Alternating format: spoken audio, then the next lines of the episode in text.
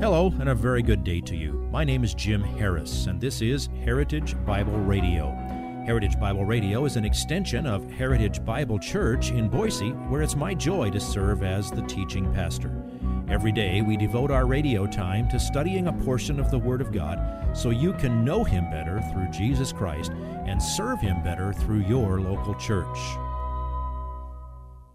This week on Heritage Bible Radio, we continue our study of Acts with chapter 5, verses 12 through 42.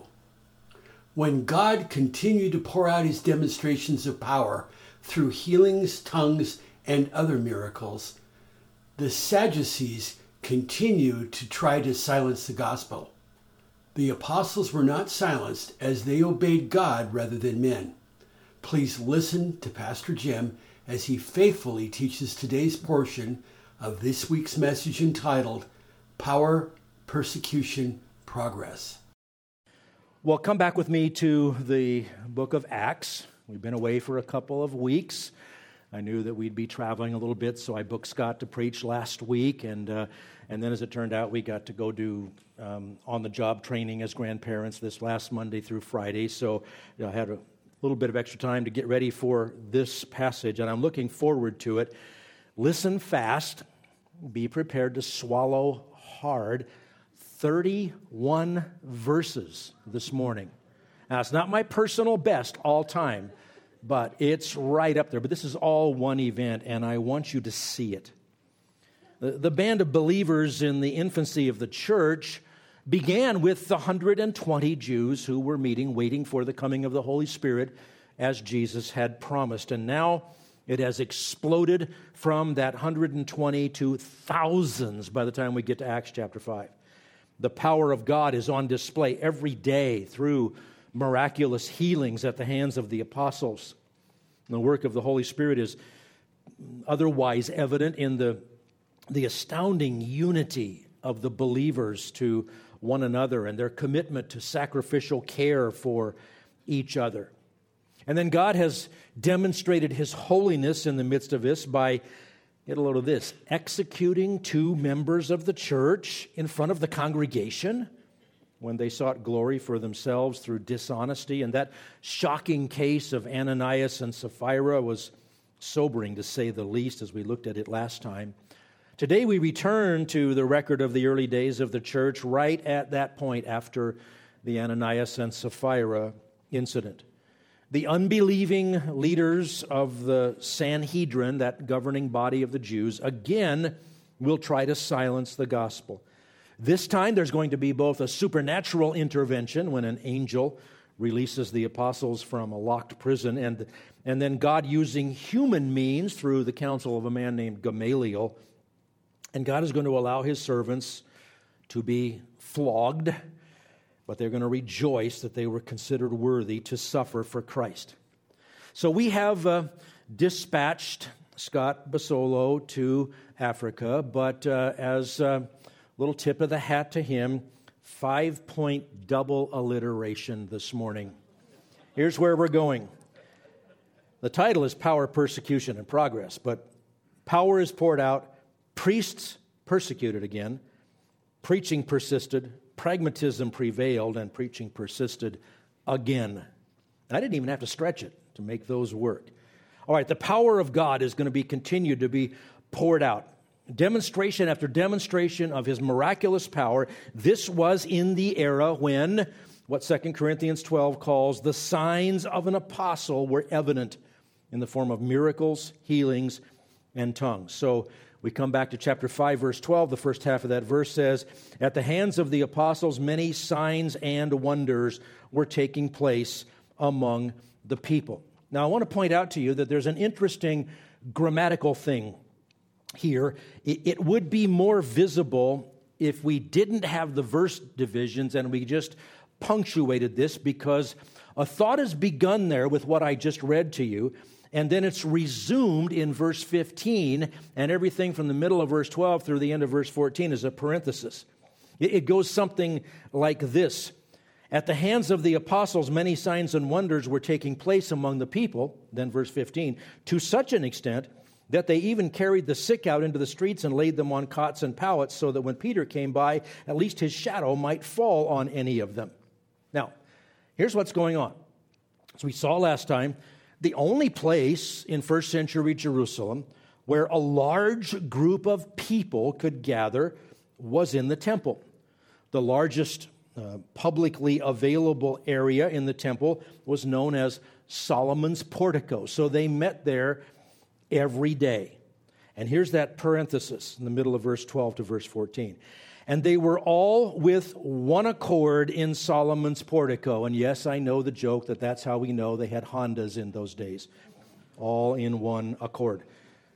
But none of the rest dared to associate with them. However, the people held them in high esteem, and all the more believers in the Lord. Multitudes of men and women were constantly added to their number. This outpouring of miracles was part of an answer to their prayer back in chapter 4, verses 29 and 30, that God would continue to give confidence to his people, especially to the apostles, and he would confirm their message with miracles. But interestingly, between that prayer and this outpouring of more miracles, um, God did not answer that prayer until the church was made pure. And God specifically made an example of Ananias and, uh, and, uh, and uh, Sapphira. Now, an important distinction we should make is that the early church was not about miracles. The apostles did not put up banners advertising healing services. It was a church built around not miracles, it was a church built around the crucified and resurrected Christ and the gospel. And that church contained miracle working apostles. And that's an important distinction.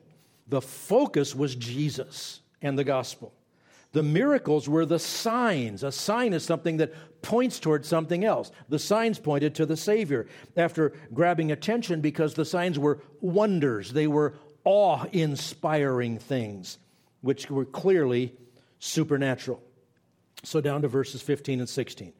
To such an extent that they even carried the sick out into the streets and laid them on cots and pallets, so that when Peter came by, at least his shadow might fall on any one of them.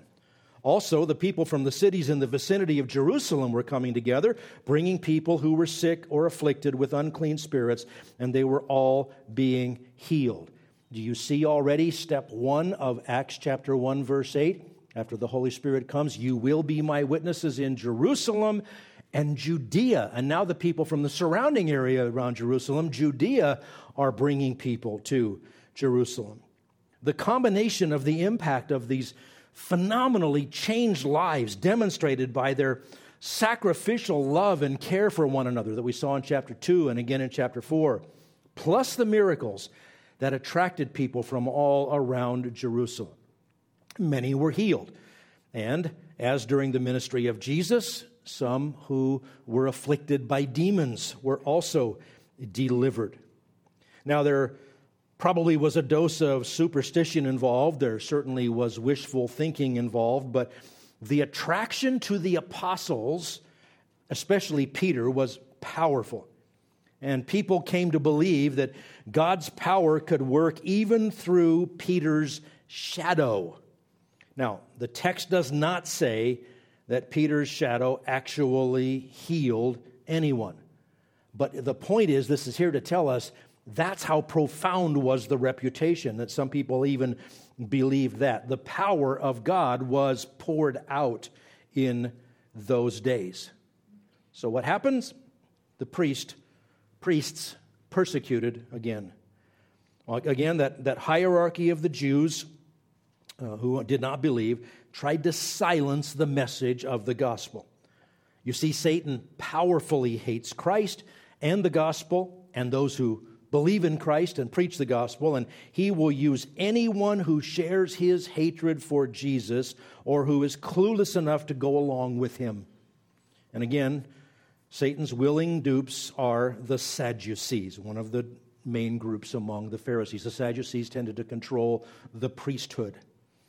On the surface, what you're about to see is it's almost comical as the uh, pompous, aristocratic, proud, arrogant Sadducees again decide hey, let's throw the apostles in jail. That'll help. And this time, God doesn't even wait for humans to decide to, to let them go. So look at verse 17. But the high priest rose up along with his with all his associates. That is the sect of the Sadducees. The Sadducees were the religious liberals. They, they did not believe in resurrection. So, can you imagine how irksome it was that now there are thousands and thousands of people preaching about the resurrected Jesus, the one that they had crucified?